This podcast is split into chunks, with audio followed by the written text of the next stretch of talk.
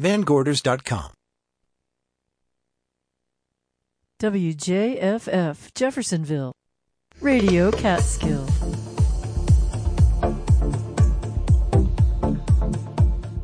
Hello and welcome to Radio Catskill State of Democracy Panel. I'm Jason Dole. Coming up, Laurie Stuart of The River Reporter will lead three guests in a conversation on what democracy is and is not in America, the threats it faces, and what can be done to strengthen that democracy.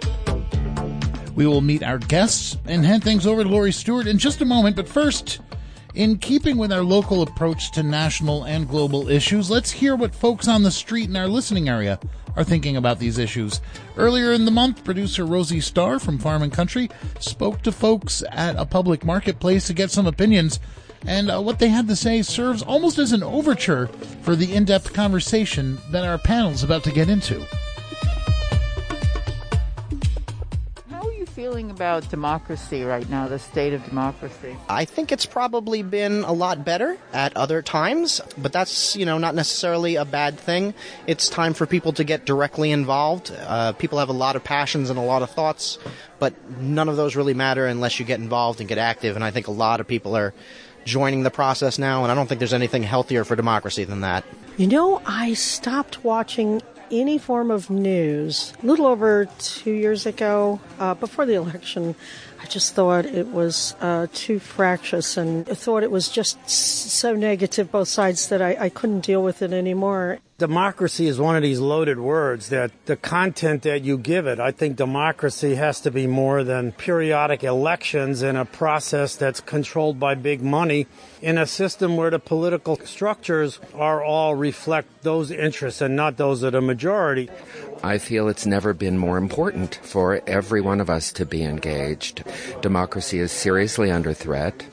I think we are in the vast majority who feel that but are not really engaged with that idea and try to keep our democracy vibrant and alive. How do you feel about democracy right now? You touched on that a little bit. Yeah, I think that we shouldn't take that for granted. It's fragile. Just like relationships, you have to work at them. And I think that as a country, although we've been involved in wars, we have not had to make the sacrifices that forefathers have made and people in many other countries. So this is a test for us, a real test. It frightens me that we have become so fragmented. Yeah, I'm concerned. Democracy, I always have to ask for who and, for what. Democracy for most people, I think, means having the rights and the freedoms and the political space to struggle for what's in our interests as the majority that work for a living. I'm not sure really what to think about all of this. I feel sad for this nation because the United States used to be a great country, and I feel we slipped back a little bit. But hopefully in 2022 we'll come around again and people will start loving America and putting up their flags and go to a better year. I hope that in 2022 we can confront the divisions that are really, I think, being perpetrated on us. I don't think those divisions naturally exist. I think they're being perpetrated on us. And so I think we need to find ways as a local community to confront some of the stuff that's going on in school boards. The nation can only get better, I would say. Very often when you surround yourselves with people of like thinking, you don't consider some things. I think the events of 2020 election and so forth, and since then, January 6th, should be a wake-up call to all of us that don't take democracy for granted. I feel like we are in such a precarious place with democracy. And at times I feel powerless. At times I feel like forces beyond our control are pushing us in a very negative direction. And I remember that it really is about just neighbor to neighbor, keep our hearts open, keep in communication, keep loving, and that is the absolute best we can do. And we are not powerless. We can do that. Thank you for taking the time to speak with us. Voices from the community talking about democracy, and big thanks to Rosie Starr for those interviews. And now on to the main event. Our guest tonight are Jeff Miller, Associate Professor of Political Science and International Relations at SUNY New Paltz, Sandy Oxford, citizen activist, and Abigail Evans, campus leader of the Democracy Matters Institute at SUNY Albany. And your host for this discussion is Laurie Stuart, publisher of the River Reporter newspaper. Welcome to the Radio Catskill State of Democracy special. Here's Laurie Stuart. So the state of democracy is in the news. You know, on December 9th, there was an international summit hosted by President Biden about the state of democracy. The Pope has talked about the state of democracy. So what is it that, what makes a democracy a democracy? And I wonder, Jeff, if you might talk about that a little bit. Sure, I can talk about that.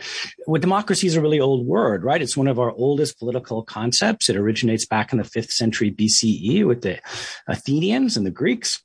And literally, if you just take the Greek words, demos plus kratos, it is people power. And it seems to develop over and against oligarchic or tyrannical, monarchical conceptions of rule.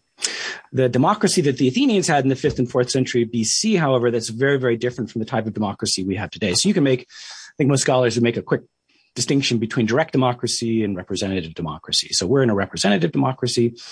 The Athenians, maybe some forms of the Swiss cantons over the centuries, have been in a more direct democracy. Those are fairly rare and tend to be fairly small. Representative democracies are bigger, and they're sort of the name of the game today. And I would add to that that in the United States and most of Western Europe, we're not just in representative democracies, but we're in liberal democracies. And what the liberal qualifier usually means is that it's sort of like democracies with guide rails. So we have a constitution. The first 10 amendments of the Constitution, for example, restrict what the government can do. So in a direct democracy in ancient Greece, for example, there would be no rule for the Athenian assembly that would say that they couldn't say, Sandy, you can't wear glasses anymore. They could actually do that. Now, they never did things like that, but they could. There's no theoretical barrier to it. Whereas in the United States and liberal democracies, we think there are real barriers and limits on what the public can do. So that's a quick, rough and ready definition of some kind of fundamental terms in democracy. I guess I would just add to that that democracy is a pretty recent term politically that has a positive valence, right? If you look back 100, 200 years, certainly around the time of the U.S. founding, nobody wanted to be a democracy. Democracy was viewed as being very dangerous. So it's only in the last maybe 100 years that you have all sorts of states that are claiming to be democracies, some of them legitimately so, some of them, China, for example, claims to be a democracy, not so legitimately so. So it's a new concept that's been embraced, I think, over the last 100 years. I can expand on any of that. I'm a professor. I can talk forever, so you guys should interrupt me. Abby, what would you say? What is the fundamentals of democracy? What makes it a democracy? Mm-hmm. So just kind of like a baseline, democracy is a government where people are able to take an active role in their governing. Whether or not people actually do take advantage of that active role they're allowed to have is another thing. And so if people don't actively engage in their democracy, is it still a democracy? Yes, but it's unfulfilled. And so in order to really reap the full benefits of democracy, we really need everybody to be as involved as they can. So what I hear you saying is that everyone has to take, so democracy is really somehow a relationship between the government and its people. Certainly. Yes. And the relationship with people and each other. It's not just people as an individual level and their governing. It's we live in a society, our community needs to support one another. And so in order to actually use a democracy to its full extent, we all need to be a part of it. So, Sandy, as an activist, how do you see the people being a part of it? Well, I think that these definitions of democracy are really sound and helpful.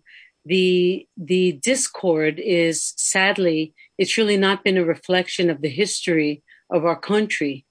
Much of the democracy here has been reserved to folks that have access to this democracy, or access to participate in the democracy has not been done on equal footing since the inception of this country. So we have a real proportion of individuals who have been disengaged, who've been disenfranchised, and that many of the protections and the statutes that are the foundations of this democracy were really not for the, unless you were a white male, you really were not included in the provisions of what this democracy was offering.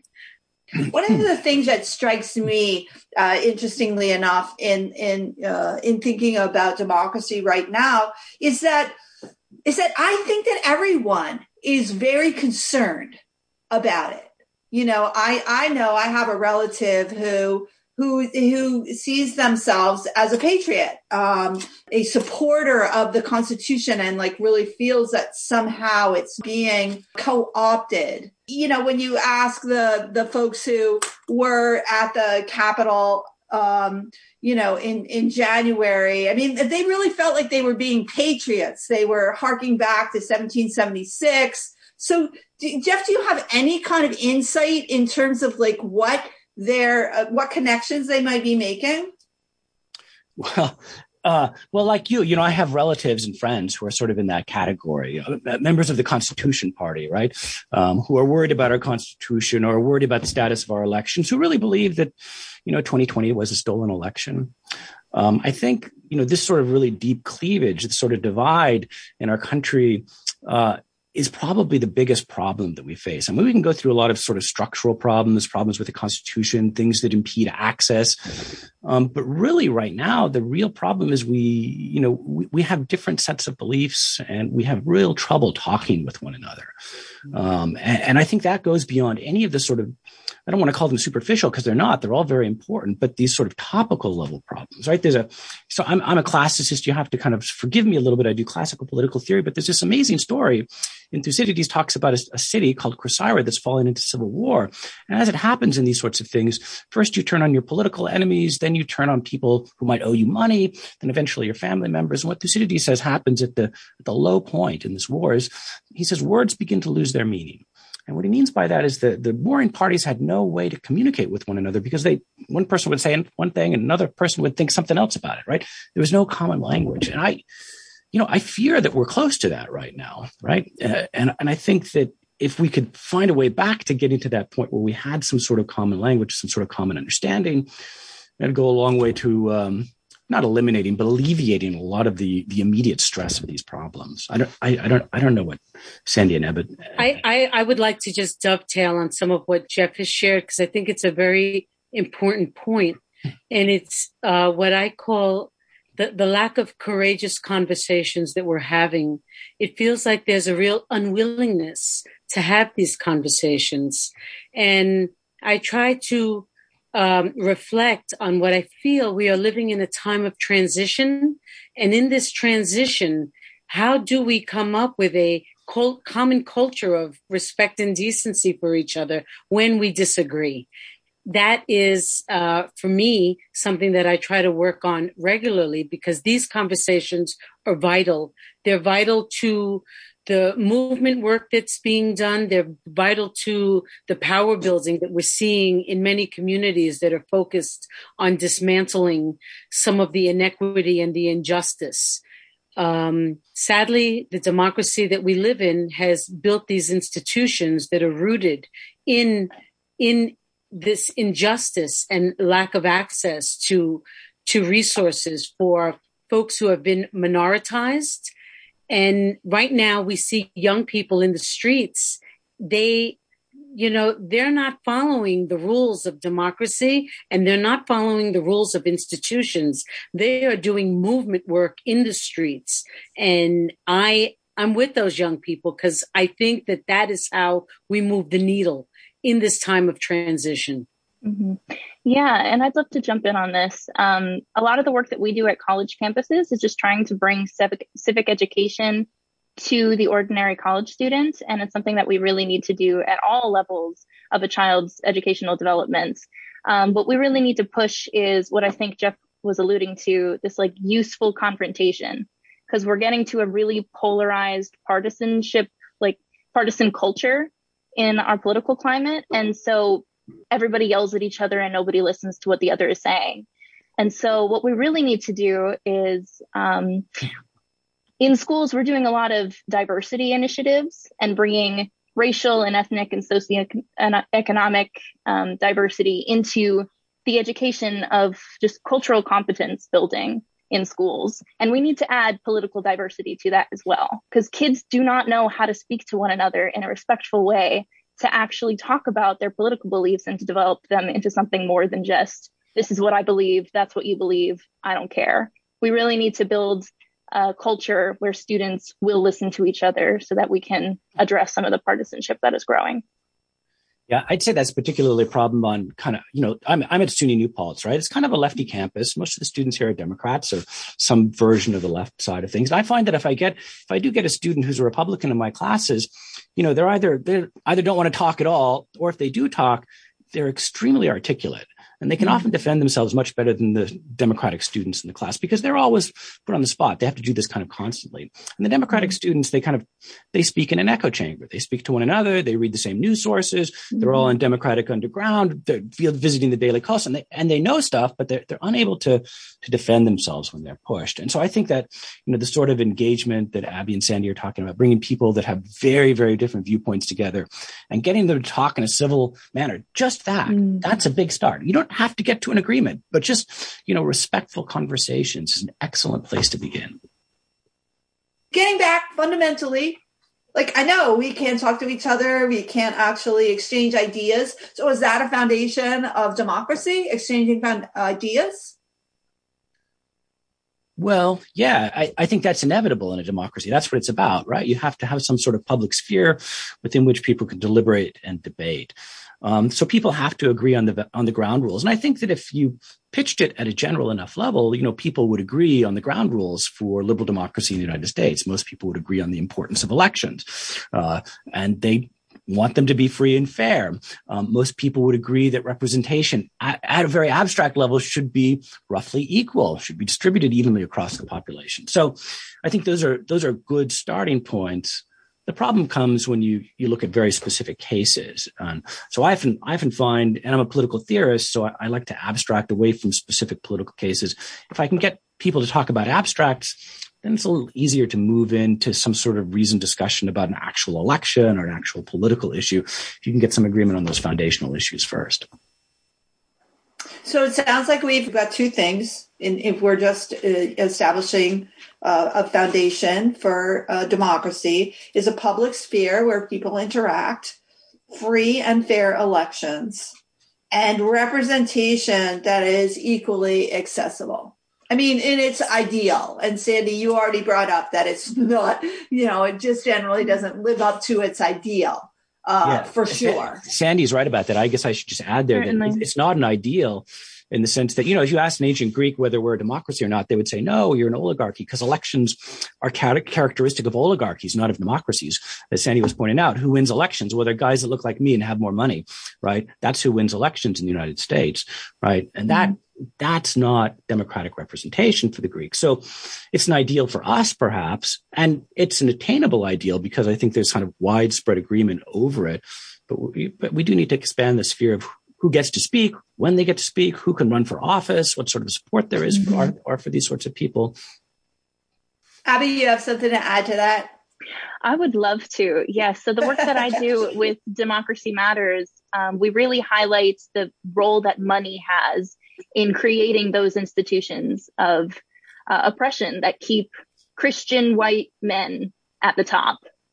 And so with the amount of money that is necessary to drown out the voices of people's votes and to keep underrepresented communities from actually getting a chance to win an election, we need to get money out of politics, because otherwise we have already rich people who want to protect their riches, and their buddies from the yacht club are just getting together, running an election, winning because they were able to reach more people, just bribe more people into protecting their candidacy. And they're the ones that are elected, and they're loyal to themselves and they're loyal to their donors once they're in office. So that means they're not actually listening to their constituents who demand environmental reform and racial equality and education reform and all of these really important social issues that the American people demand are not being addressed because big oil and coal are the ones running the elections. So if we get big money out of politics, then we can actually get poor, underrepresented people running for office, winning office, and then making some change in Congress. If I may just continue where Abby has taken us, if that's okay. I feel that, you know, folks ask, well, if we live in a democracy, I often say we live under capitalism, because that's what it feels like when we look at our healthcare, when we look at our workers' rights, when we look at, you know, all of the issues. And I think one of the biggest issues that we are all facing right now is climate change. So it is that removing the influence of the corporate donors, removing the influence of money, and really establishing that we value the public good. And like other countries that actually protect the consumer from the cost of an EpiPen, where people in this country for the same prescription pay 3, 4, 5, 6 times the amount because other countries have protected the citizenry with laws. It's the same thing with workers' rights. You know, right now we are witnessing, we have these great errors. Right now we are witnessing in workers' rights, the great resignation. People are just resigning. They're not resigning. They're not resigning because they don't want to work. They're resigning because they understand that these corporations like Amazon, who are amassing incredible wealth every hour, $1 billion that I can't even tell you how many years it would take me to amass that amount in my current, under the current wage structure that I'm in. It's just phenomenal. So it's this money, removing the money from politics would go a very long way in a variety of issues. This is Laurie Stuart, and you're listening to The State of Democracy on Radio Catskill. My guests are Jeff Miller, Associate Professor of Political Science and International Relations at SUNY New Paltz, Sandy Oxford, citizen activist, and Abigail Evans, campus leader of the Democracy Matters Institute at SUNY Albany. Now, let's talk about the threats of democracy. Does anybody want to start kind of airing our dirty laundry, as it were? Abby, I think you might be there. Start with that one. I mean, we could certainly go into the list of just all the institutional systems of oppression that have been created and reinforced by our democratic system. But what I was thinking about in reading this question of just like the cultural and social events of today that can affect our democracy is just, I worry, as we mentioned before, the state of partisanship in our democracy is already an issue, but I'm worried even more about respect, with our elected officials just seeming to devolve more into just they don't care, it seems, to like have a respect for the solemnity of their positions. And so we have representatives calling each other names, using slurs, fantasizing violence towards their colleagues. It's really horrifying. And following former President Trump's term, it seems like elected office is really transforming into some kind of sick kind of entertainment. And so that, I think, is really a real threat to our democracy if we continue to let it become this kind of making fun of other people and not using it as a way to actually improve our society. We need to have respect, and it needs to come from our representatives so that everyone else can follow their lead. Abby makes another really strong point here, and we even see that at the local level, you know, in our own community, in our own backyard and front yard here in our region, where we see the deterioration of a common culture of respect. That it sometimes feel like we're witnessing a WWE match, like a cage match, when we're watching local politics or national politics. I do want to bring us to what I believe is another threat, and that has been the barriers and some of the deterioration to the access to voting. In this year, we've passed more laws to prevent people from accessing vote and criminalizing people from assisting others in voting. I've traveled to other states to help with doing voting work, doing canvassing work. And I will just tell you, when we were trying to protect Barack Obama's old Senate seat in Chicago, you know, my job was to stand on these long lines where folks were waiting to vote with water and with folding chairs to help elderly people stay in line, and so they wouldn't leave the line to vote. And in certain states, that's now become criminalized. You know, we see that here in 2021, we have states that have criminalized handing out water, assisting disabled people at the polls, and also assisting with language access. Language access is a very big deal. Sadly, it's not just one side. It's like bipartisan, that we see that there is not valuing really helping people to have better access to being able to vote.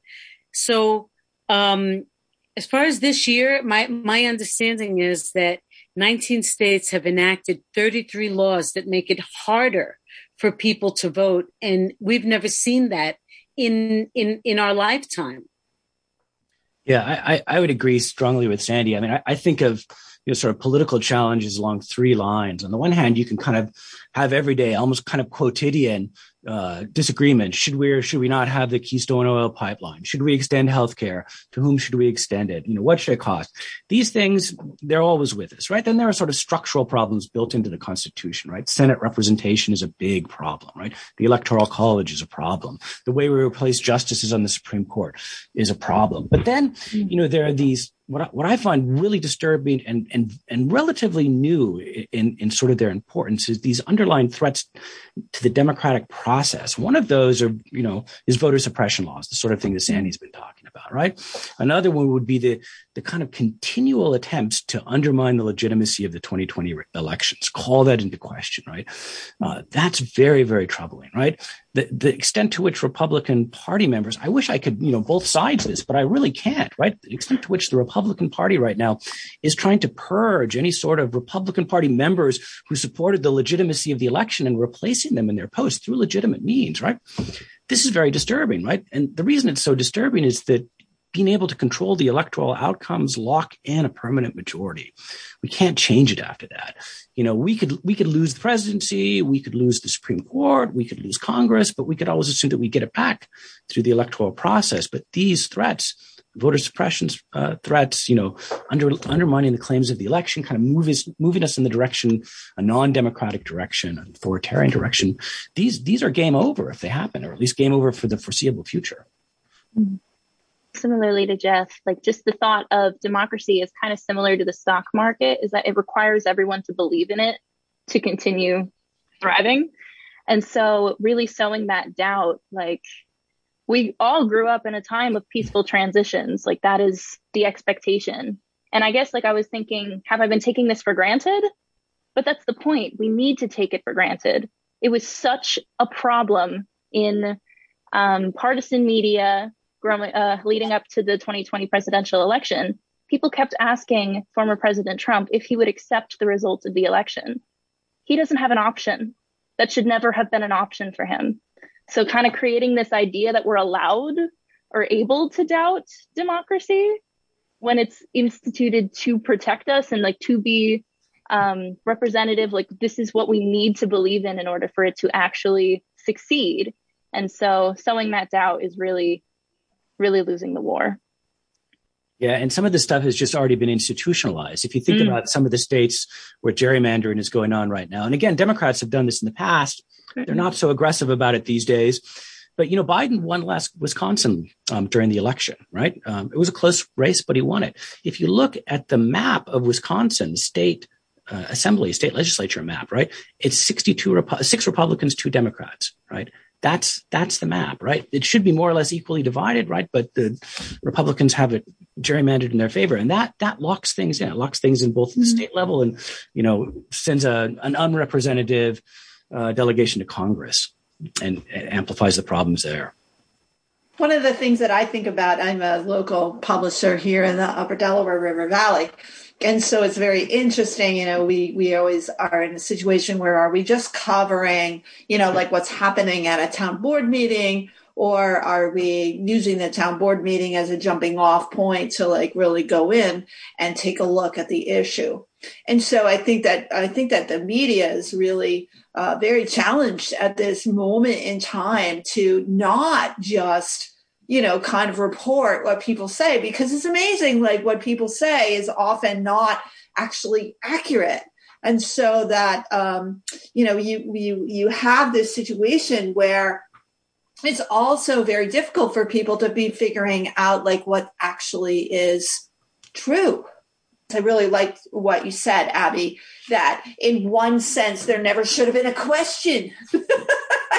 Why would you even ask the question? Are you going to accept how people voted in this democracy? Since I think that we kind of free and fair elections is one of our foundations, right? That we named, you know, just a little bit ago. So it's very interesting when these questions can be, you know, brought up in a way to, in one sense, simply cause concern and question.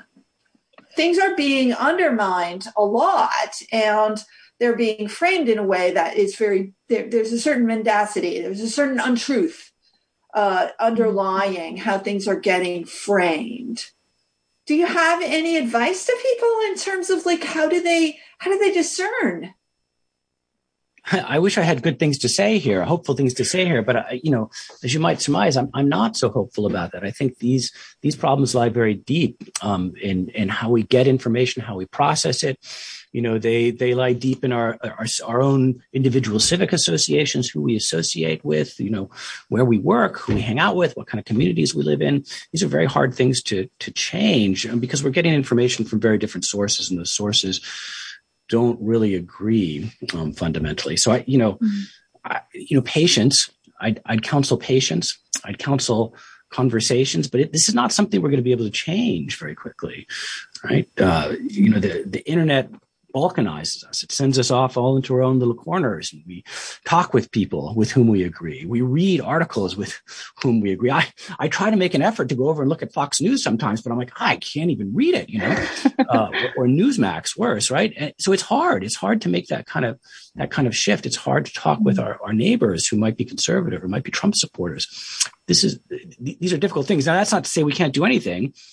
You know, we can support pieces of legislation that are progressive, that move towards stabilizing the democratic system, right? The John Lewis Voting Rights Amendment, right? The For the People Act. We can work. You guys have mentioned money, you know, the influence of money in politics. We can do campaign finance reform. We can do more to publicly fund campaigns. We can make arguments, try to get legislation through about donor transparency. We can curb the revolving door in Washington, D.C. and Albany, for that matter, right here. We can try to introduce things like ranked choice voting. There are real steps forward just today. I don't know if you guys looked in the paper, but just today, New York City just decided to allow all residents to vote, whether or not they're citizens, which is a fabulous move forward. So there are small things you can do on the margin, but I think, you know, to cross that barrier, to get people back into the position where they're willing to talk with one another and believe one another and have some sort of a common basis, that's just going to take time. Abby, do you have any direct experience in terms of that, like helping people kind of get through these kinds of different ways to look at things? Mm-hmm. So what we do at UAlbany with Democracy Matters, it's really important to get students involved in this movement for campaign finance reform. You can't just run around campus and like start spewing finance facts because no one will listen to you. Their brains will turn off.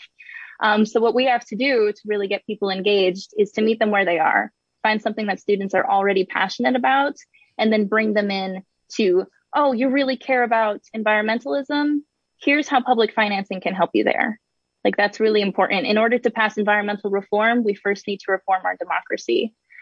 And something that I remember Sandy saying earlier about we live under capitalism, I really resonated with that, because in something, I took a journalism course last year, and we learned about historically, in order to overthrow democracies, you don't need to touch the economy. You don't need to undermine any kind of capitalist system or freedoms.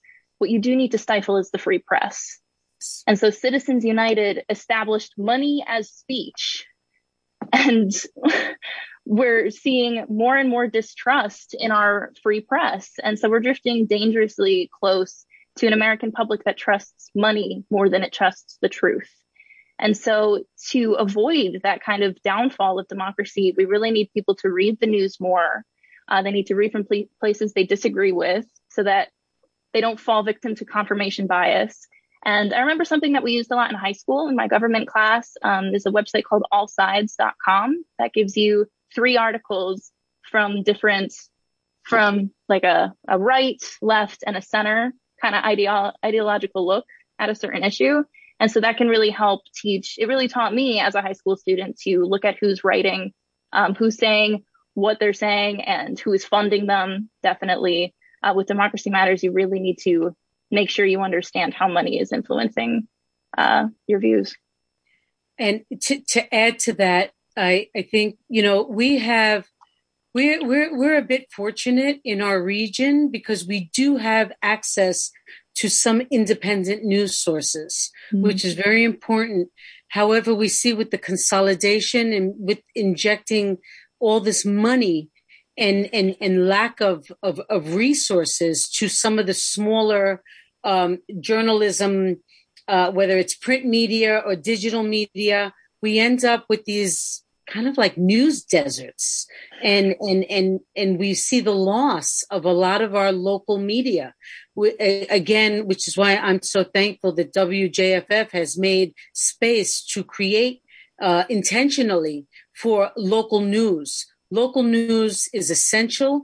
This is the ground game, and this is actually where we're going to be building our farm team to be able to fight against the bigger oppression that we are all talking about here.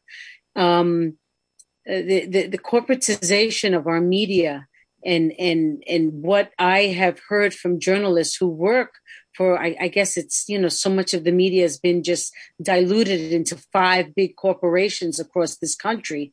And when you talk to journalists, that they're just exhausted, and it's really not about getting the truth out. It's about, you know, supporting what helps to sell papers and what the folks who are taking ads out in these big corporate sponsors that are subsidizing a lot of our local media. Supporting independent local media is essential. Growing the next generation of journalists is going to be part of the game changer, and it should be part of the assignment that we all commit to.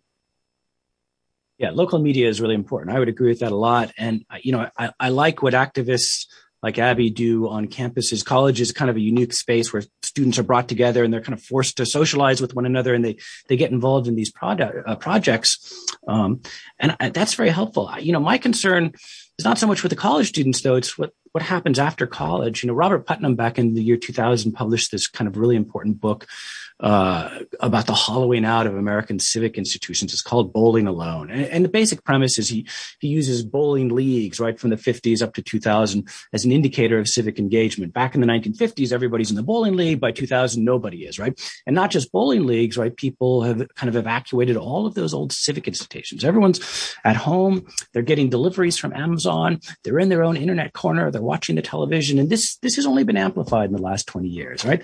The civic cores of our community are really sort of emptied out. So, you know, one of the things I would say, you know, beyond just political activity, which you should do and is important, right? You need to go back into your communities. You need to start up new or join existing, maybe attenuated civic community organizations and make them more robust, because that's really where you're going to meet your neighbors, the people who live close by to you. And they may not have the same sense of politics as you do, but you can kind of work around that in non-political settings, right, where you're doing something else entirely. This is really, really important, I think. And that, you know, if there's going to be some sort of long-term change, that's where it's going to be. We have to come out of, get offline, come out into the civic square, talk to people. Yes, I agree. And I think that we find ourselves in this place where democracy is really getting, really challenged by individualism, by this great capitalism, and by people, really getting into just rudeness. Like we're not really interested in talking to people. We're just really interested in making our points and in one sense, silencing that voice. This is Radio Catskill's State of Democracy special. Our guests are Jeff Miller, Sandy Oxford, and Abigail Evans. I'm Laurie Stuart, publisher of The River Reporter. We've talked about the foundational tenets of democracy in America and the threats it faces. Now we're pivoting to what we can each do about strengthening democracy. I know that one of the things that's happening for people is that there's way too much information, and people are just very fatigued. And it shows itself in apathy and like kind of going, I cannot pay attention. So what would you say, individuals, like if you were talking to those very tired folks, who are kind of going, I can't deal with this. Let me just make some cookies and explore sourdough. What would you say to them?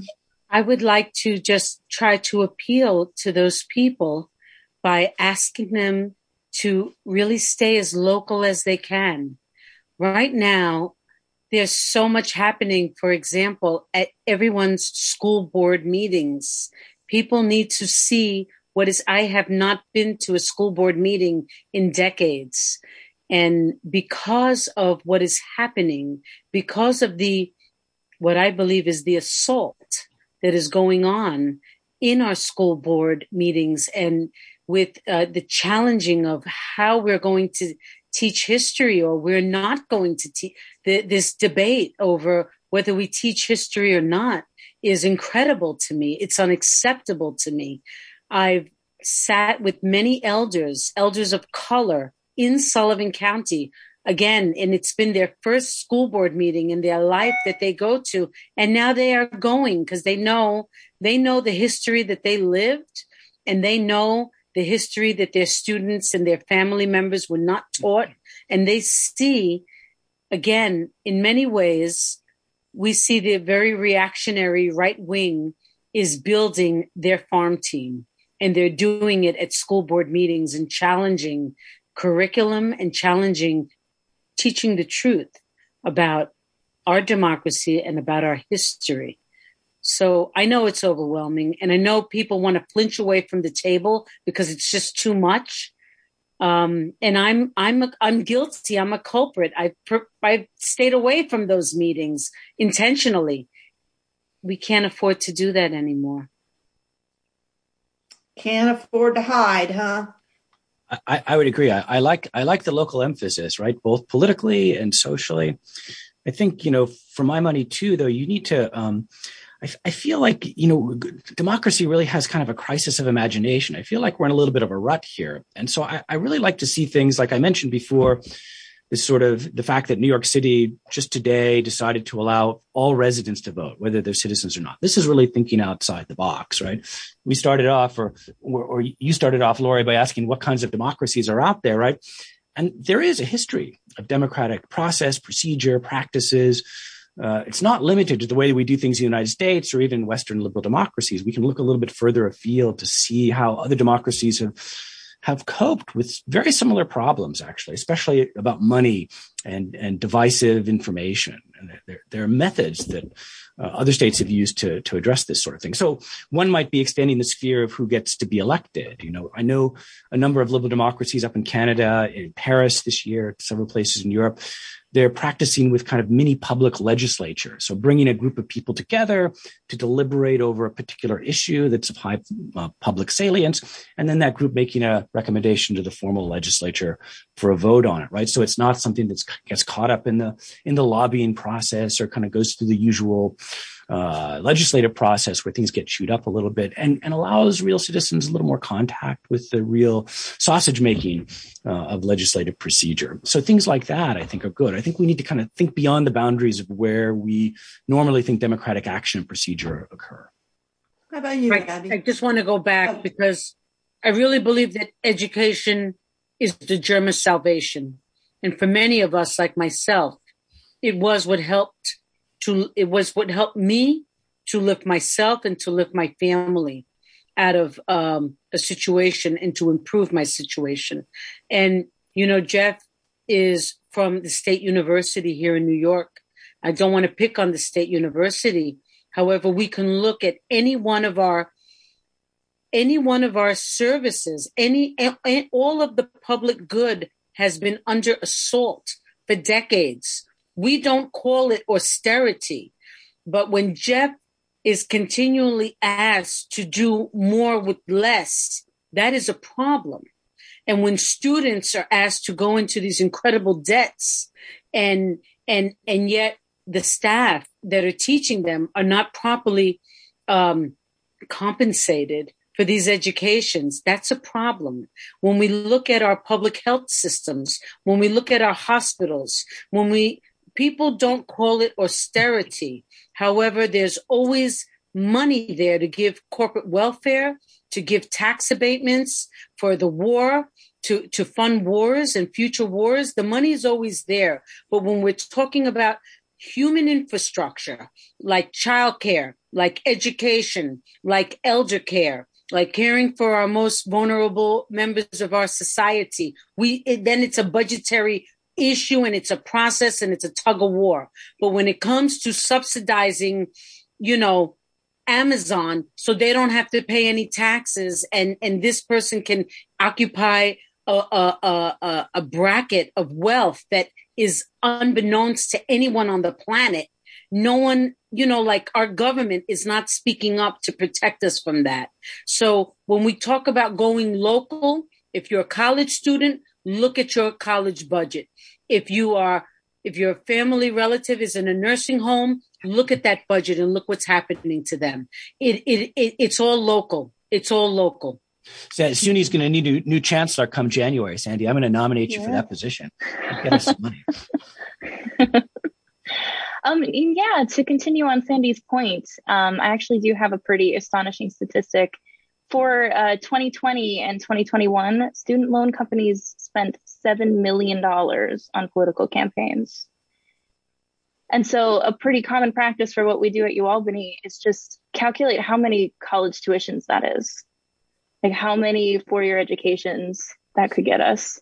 And just all of this lobbyist money that is poured into political campaigns to override the people's needs is truly horrifying.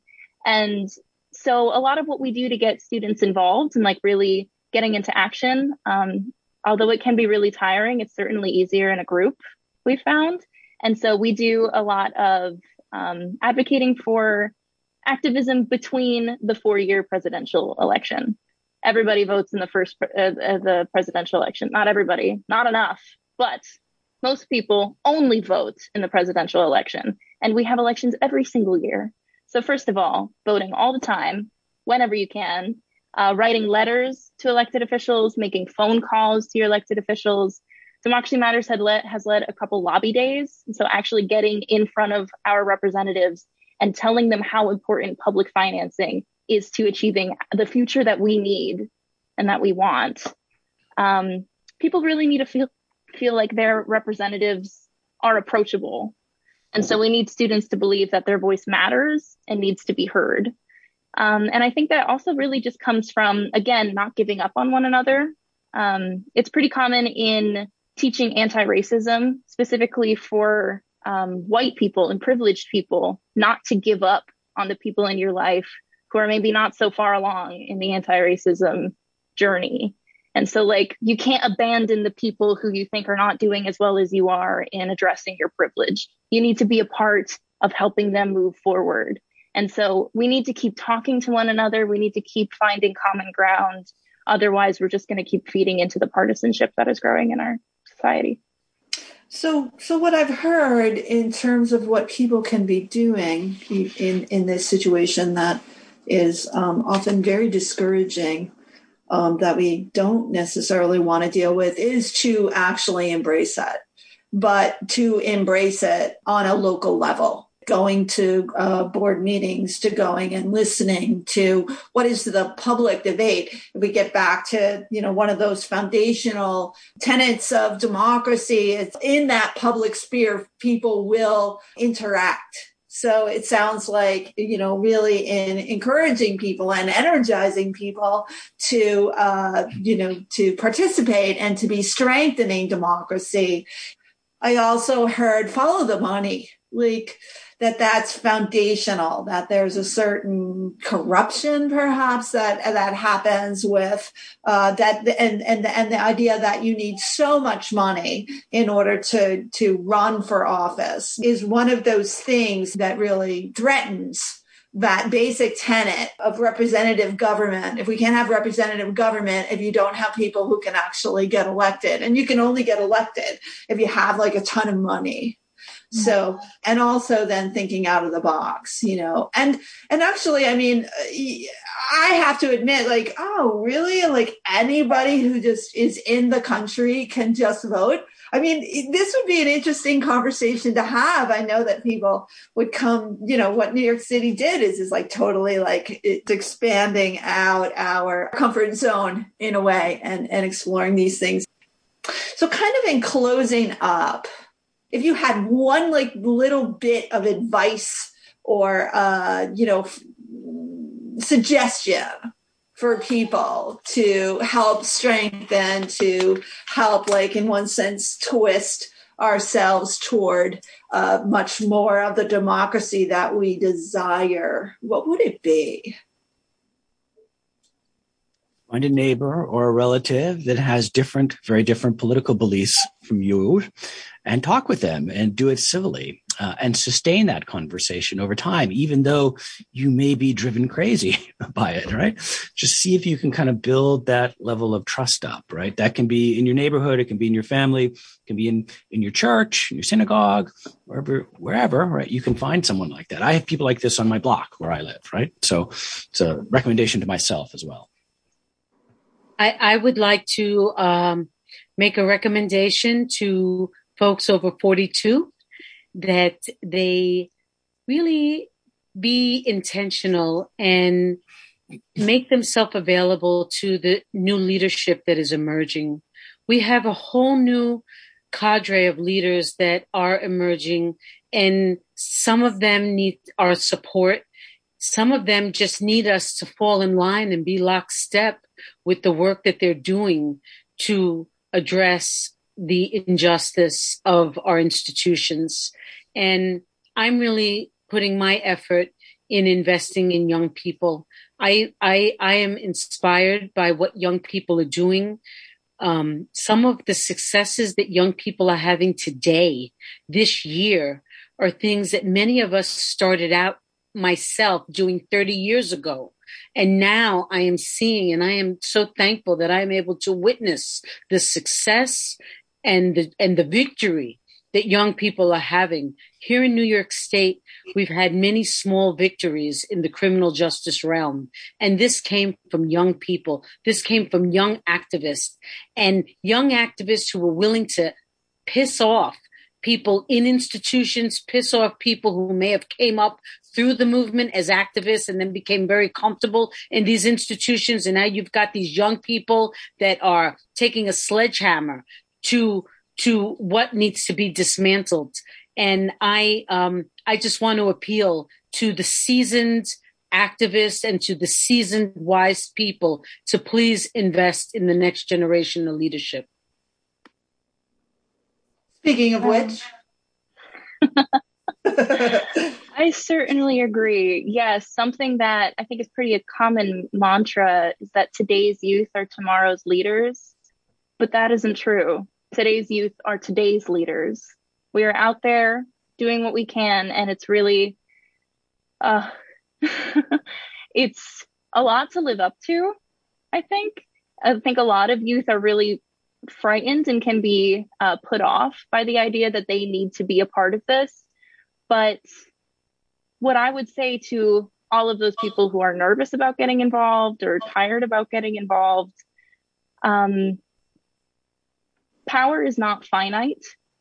And specifically with the vote, your vote is power. And it's so often that we feel powerless in this world. So do not throw away your right to vote. And be educated in your vote. There's tons of sites out there like Ballotpedia to help you research your candidates, become a candidate. All of this is at your fingertips. And it's really important that the next generation of leaders and the leaders of today have faith in that. We're all giving it a thumbs up. Well, thank you. Thank you so much for this discussion. You know, I think I'm an optimist. I believe that people can be educated. And I think that people are being educated and somewhat incorrectly. You know, we're kind of seeing that in some of the in some things that are going on. But I think that it's important to remember that we're. I think in people's hearts, there is a connection. I think folks are, I feel like we're in a time, it's like it's now or never. There's so many different things, so many different challenges that we face. And I'm a true believer that leaders and educators and newspaper people and college professors and student activists and seasoned activists are all like a piece of really helping people find that common language. And we are in a place where we want to, number one, know what our groundings are. That's why we wanted to start with what actually is a democracy. Understand, be sober. Like there's no Pollyanna-ish, I think, about our situation that we're in. You know, I think everybody kind of has this idea that it's now or never. Let's step up to the plate. That's clear. Let's clear the obstacles that kind of keep us in this place. So I really appreciate all of your thoughts in terms of keeping an open mind, you know, looking locally, following the money, understanding the place where our stories are not perfect, understanding that nothing's pure ever, has never been, and that we continue to just move forward. And I agree with you, Jeff, about talking to our relatives. And also assuring our relatives that it's okay if we have this conversation. I know that I have some folks in my family where my father like kind of warns me before we sit down to dinner, do not talk about this. So I encourage everybody to like keep talking, keep your sense of humor. And I thank you so much for all of your thoughts and all of your really, really, really good work. We are all in this together, and I believe we'll make it through. So thank you. Thanks. Thank you, Laurie. Thanks. Thank you, Laurie.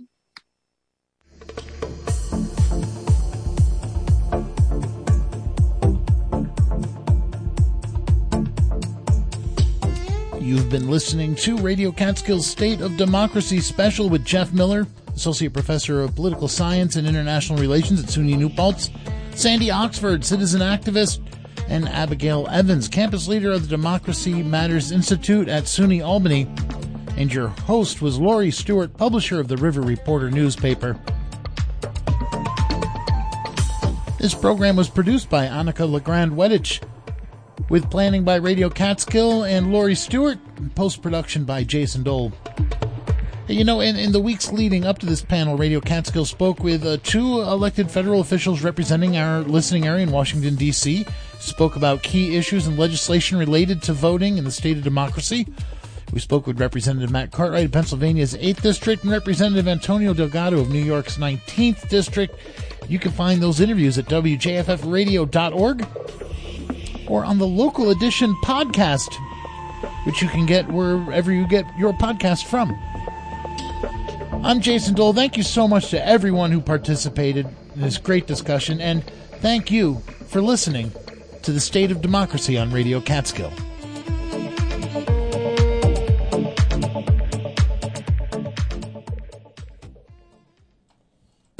You're listening to Radio Catskill, on air, online, on your smartphone, and on your smart speaker.